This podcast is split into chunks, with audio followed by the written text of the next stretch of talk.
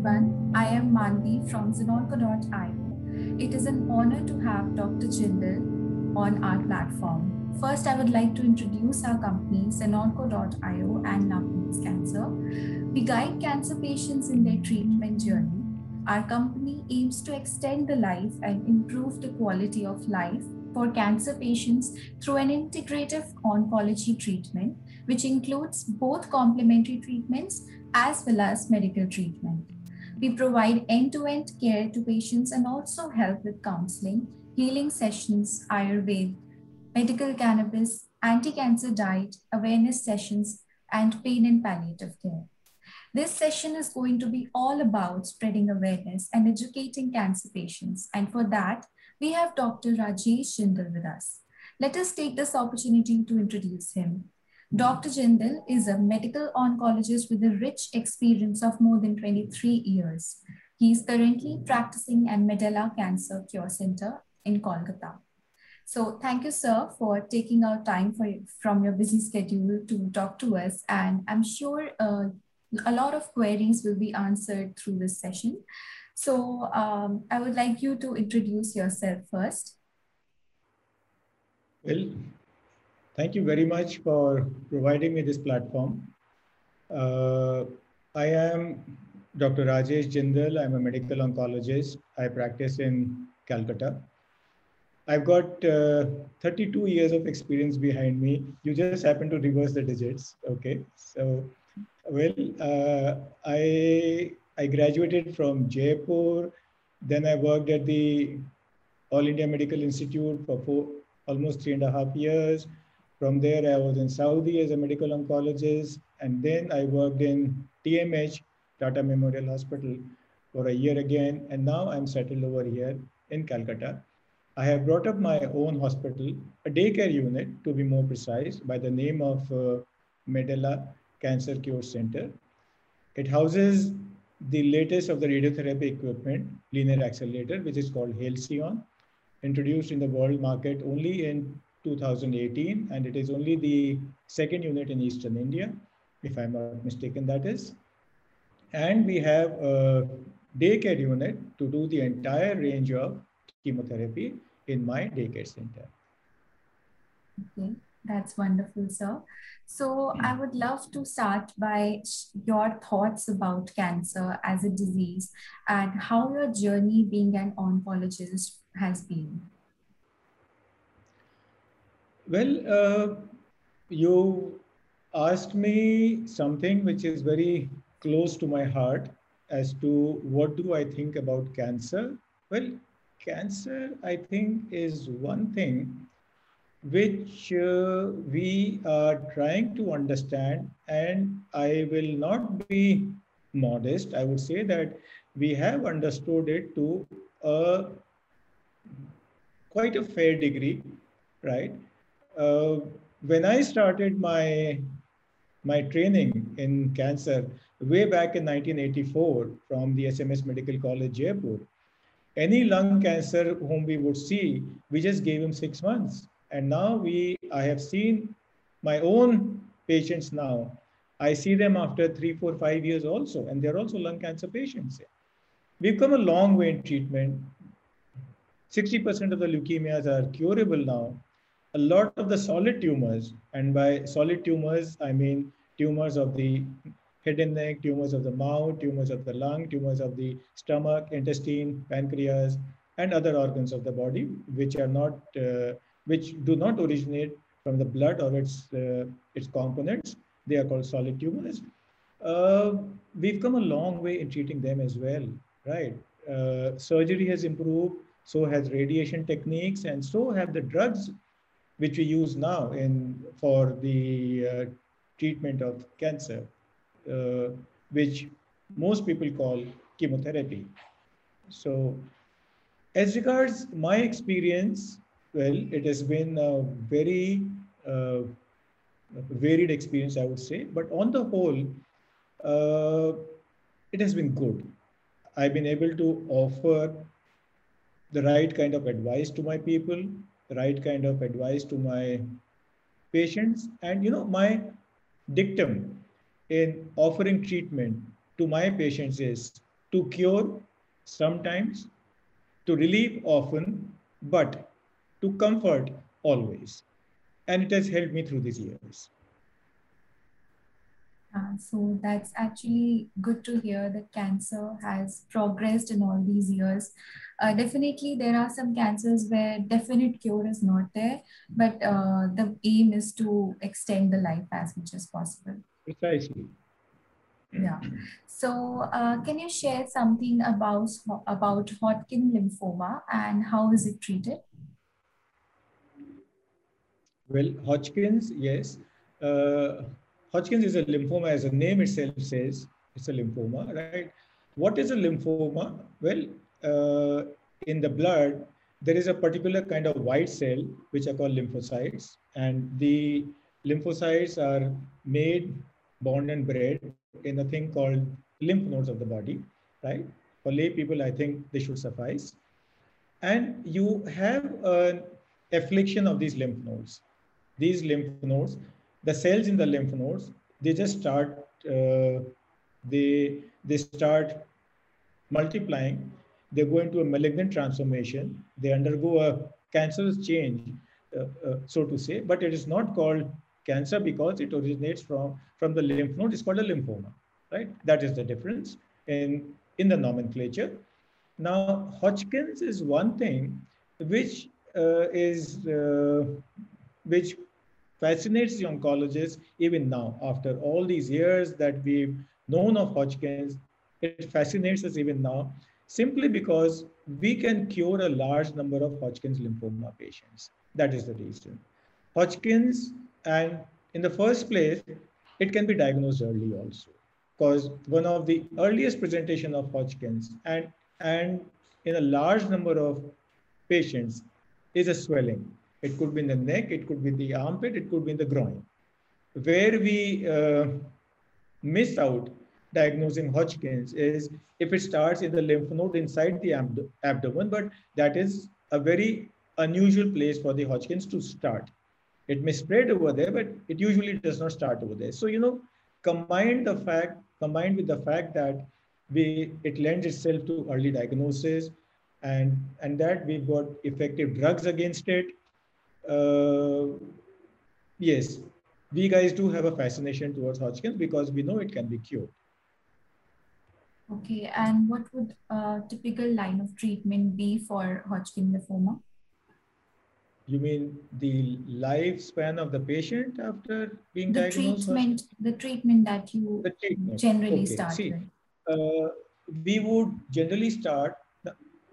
Now, the first thing that we need to do if we suspect Hodgkin's the the lymph node or swelling of the Hodgkin's has a very characteristic feel, right? You would start suspecting Hodgkin's as soon as you have palpated a lymph node, right? Uh, ask for a biopsy, right? Don't be scared of a biopsy. It helps, right? It gives you the diagnosis, in fact. Okay.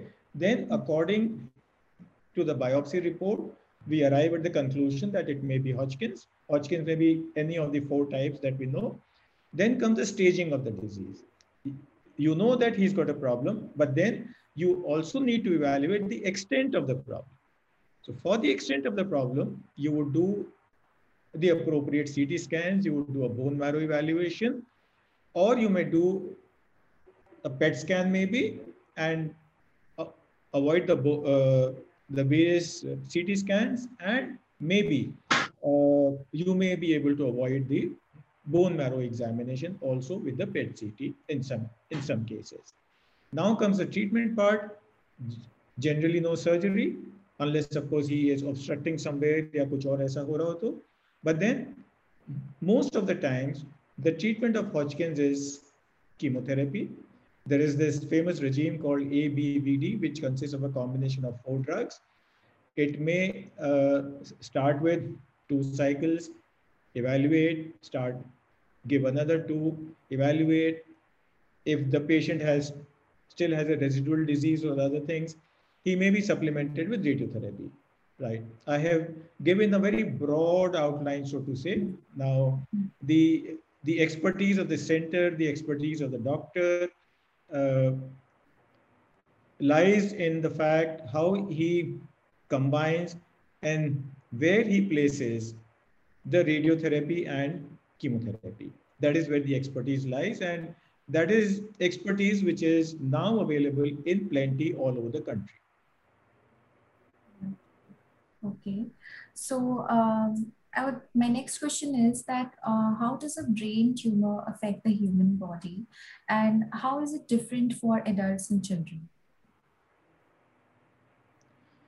Okay, see, how does a brain tumor affect the body? Uh, to start with, let us see uh, what does the brain do for us besides thinking?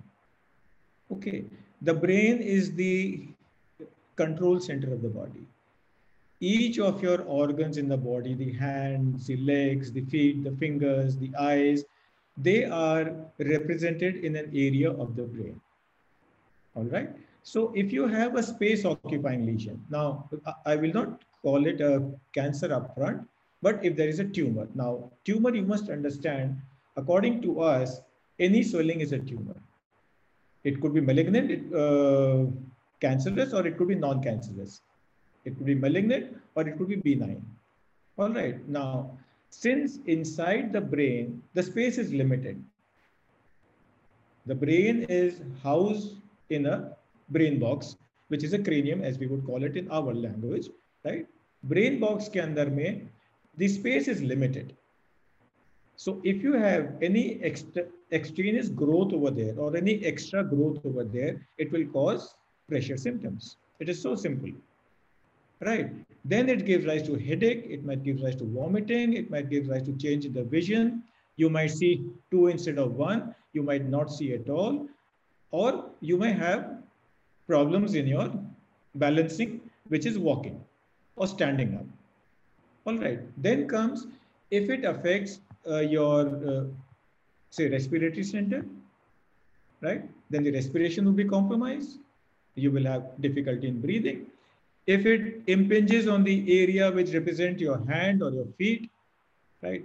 Those organs will be affected as well. You may not be able to raise your hand. You may not be able to feel your leg and so on and so forth. So this is how a brain tumor affects the, the human body. It may not affect the, the brain so much as, as it will affect its distant, the distant part. So that is how it affects. Now, brain tumors in children, they would of course affect the same way, but there is a slightly different spectrum of tumors, of brain tumors in children, right? which is which is more amenable to treatment rather than the uh, rather than the tumors in adults but then you know having said that i i would not want to venture in pediatric malignancies ke tumors because i don't treat them so i think we will avoid all questions regarding pediatric malignancies but adult malignancies i would be very happy to answer all your questions Sure, sir. So my next question would be that, uh, can you explain the difference between benign tumors and malignant tumors with respect to brain cancer? With respect to? Brain cancer. Brain tumors, fine, okay. Now see, like as I said in my previous answer that any swelling is what we call a tumor. It could be cancerous when we call it malignant. It, it it could be non-cancerous when we call it benign.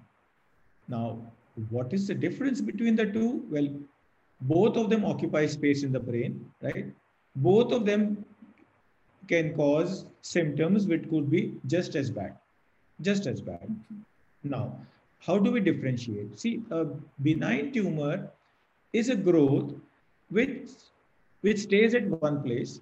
It might increase in size, of course. That is how uh, it will cause the symptoms. If it does not increase in size, it won't be there in the first place, right? So uh, it increases in size, but one saving grace about it is that it does not spread and it is usually confined into the same place. And uh, once you remove it, it may not recur. It may not come back. Does not, does not usually require anything more than surgery to remove it right? Does not uh, mm, multiply and spread outside outside of its confines. Whereas uh, a malignant tumor is diametrically opposite of all that I have said. It keeps on increasing size, and I will not say that uh, that the size increase would always be slow for a, a malignant tumor. It can multiply rapidly. It can spread. It can spread locally. You know, it can spread like the uh, say like the limbs of a crab. It can go left, right, center, up, down, anywhere it wants to, besides being the body. Okay, and uh, it may not always be amenable to surgery, right? Because it has spread so much like this, like this, into the brain that you can't remove all the fingers of the tumor. And these tumors after surgery, they would require some kind of local treatment also, which would be which would be radiotherapy. And if it is spread beyond the brain also, which is rather unusual for a brain tumor, then it would need chemotherapy as well. Now, if you have uh, 100 tumors in the brain, right, about 60 would be benign, 40 would be malignant. Okay. Yeah. So um, I just wanted to know something about testicular cancer treatment and how is it done? Testicular cancer treatment is a very I would say now, seeing it from my point of view, uh, it's a very good thing to treat simply because it is treatable. Right? It is. It is treatable. It is one thing that every oncologist would want to treat because it is curable. It's treatable. Right? It might. It occurs usually at extremes of age right? But then uh, now extremes of age, I may be slightly off the mark. Sorry, I I I'll not be able. To, I will not uh, repeat that statement. But then, uh, uh, whenever it is found, and in whomever it is found, it lends itself to treatment very well. And you can imagine why, right? The organ is so accessible. It is so visible, right? any swelling in the organ, any alteration in the uh, feeling, it can be immediately made out, right? And then it is so easy to operate. It's so easy to operate, right? You can operate it and you can remove it. All right. Locate it outside the body. The the the chances of spread into the body, although they are good, they are great, but uh, still, you know, it can be cured it can be done, it can be treated. There is a blood marker, which is called uh, alpha fetoprotein and uh, beta HCG. These are the two substances which, which are secreted by uh, various kinds of testicular tumors. They can be evaluated in the blood again and again, every month maybe. And then we can see the progress of the treatment or, or the progress of the disease or the regression of the disease and the drugs are effective and they're cheap. So that is how you know uh, testicular tumors are uh, are uh, very treatable, very curable, and uh, every oncologist likes to treat a, testicular tumor just like they want to treat Hodgkin's disease also. Right. So as you said, it's a very treatable cancer. So, how does the road to recovery of a testicular cancer patient look like? I I really won't know what are you trying to ask me about the road to recovery, but like the uh, remission. Yeah, the road to recovery would mean that the patient would have to undergo surgery, right? Then then by surgery, by PET CT and other things, we would be able to exactly and precisely stage the tumor. What stage is it? Chemotherapy maybe for four, I would say four to six cycles on the upper side. Yes, usually a remission after that. And then under close follow-up. So I would think about uh, initially about uh, six to eight months of active treatment, maybe less, okay, maybe about six months of active treatment. And after that, in most of the cases, it will be only for follow-up, unless, you know, if the Lord has been exceptionally unkind to him, then it would recur, it would recur, and it would recur. And then I would keep on treating, keep on treating, keep on treating. I had a patient whom who I started seeing for a testicular tumor when he was about 28 years of age. And uh, now he is 48, I would think, right? And he keeps getting a recurrence every four or five years, every four or five years, sometimes here, sometimes there, sometimes in the lungs, but it is treatable every time. So it feels nice to treat such patients simply because you know that you are that you're helping the boy, you're helping the patient. Yeah. So, doctor, um, according to you, how does age affect the effectiveness of the treatment of cancer? That is a very good question and a very open question. You know, generally, age does not matter in the treatment so much as the general condition matters. Right? You might have a patient who is 45 years of age who's got uh, diabetes, hypertension, kidney failure, this, that, this, that, and he is hardly able to walk up, stand up from his wheelchair. Right?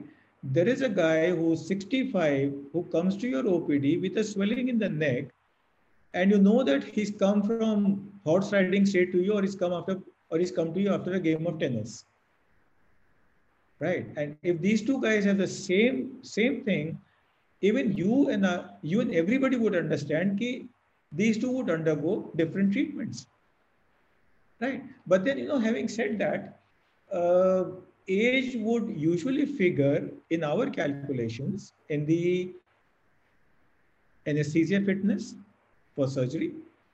Age would fit in if we have to treat the patient with chemotherapy mainly. See, because what happens is that uh, the red marrow, the marrow in the bone, which uh, makes your blood cells, both red, white, and platelets, right? That that becomes limited after as you age. In children, you you have a lot of bone marrow there, red marrow, active marrow. In young patients, a lot of bone marrow reserves. You can treat them with any kind of a chemotherapy drug and they would usually bounce back. Right? Before the next cycle, all their counts would be normal or they would need slight support here and there and their counts are normal. But using the same protocol of chemotherapy on a 70 year old gentleman may may not be so uh, I would say it would be effective all the same, but then its risk would be more because it, it does not have the bone marrow reserves.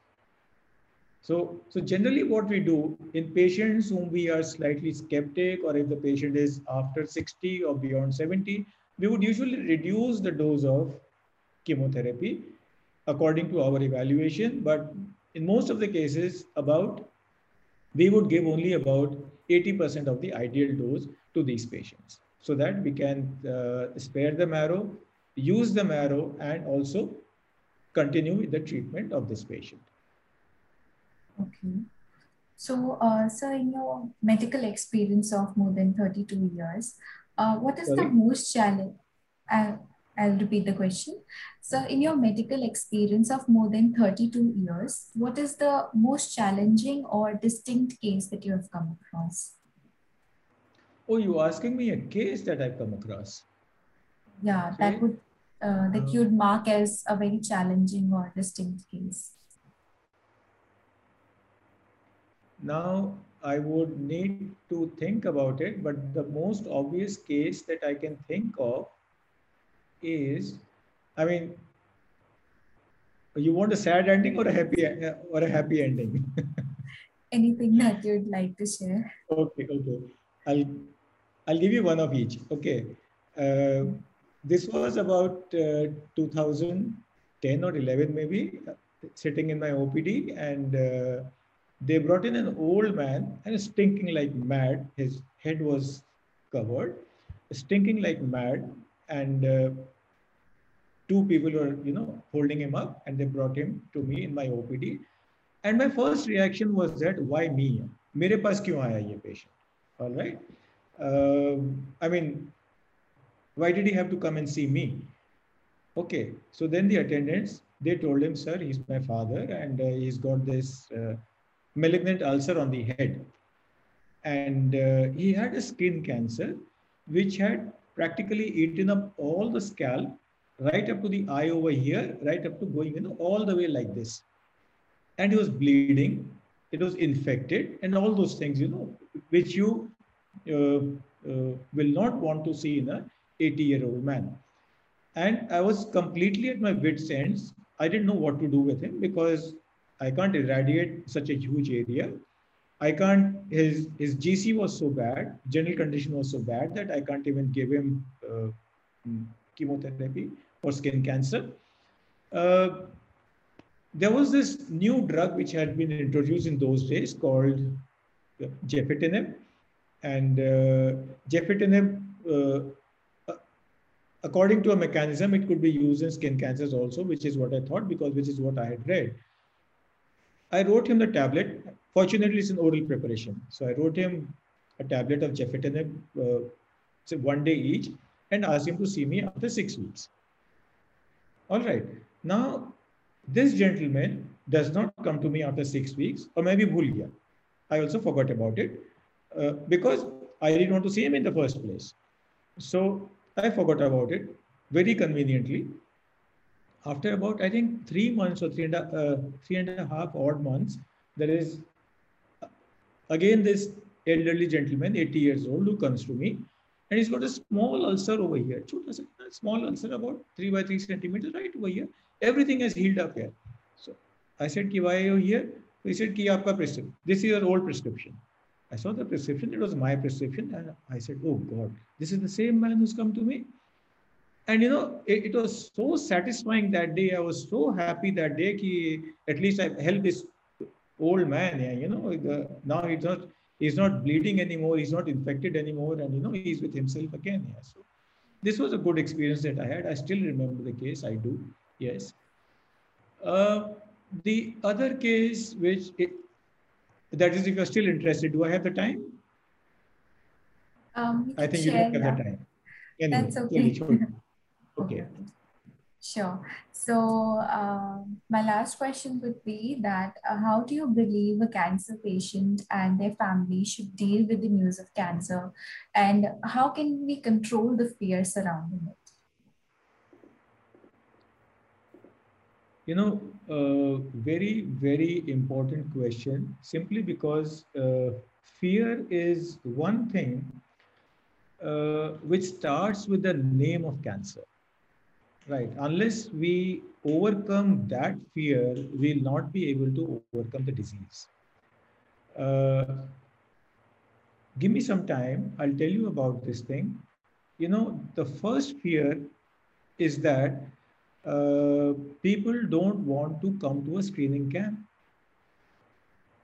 Cancer screening camp, you set up a cancer screening camp, most people don't want to come because they think, what if I am diagnosed one? I mean, I would say if you are so scared of the diagnosis, how will you go and treat yourself, man? So you need to understand about it. You need to know, right? Then comes the fear of having a having a biopsy done. Most people don't want to get a biopsy done simply because they think it's going to spread.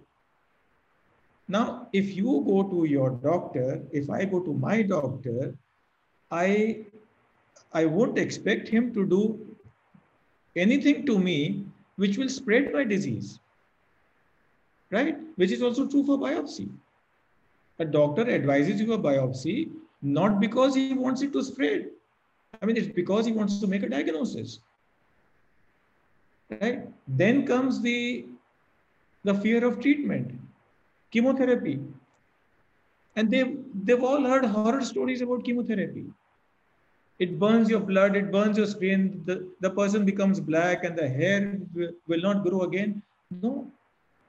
What I suggest to all my people, all my patients who come to me, right, who've been operated for a breast tumor, who've been operated for a stomach tumor, operated for a brain tumor, right?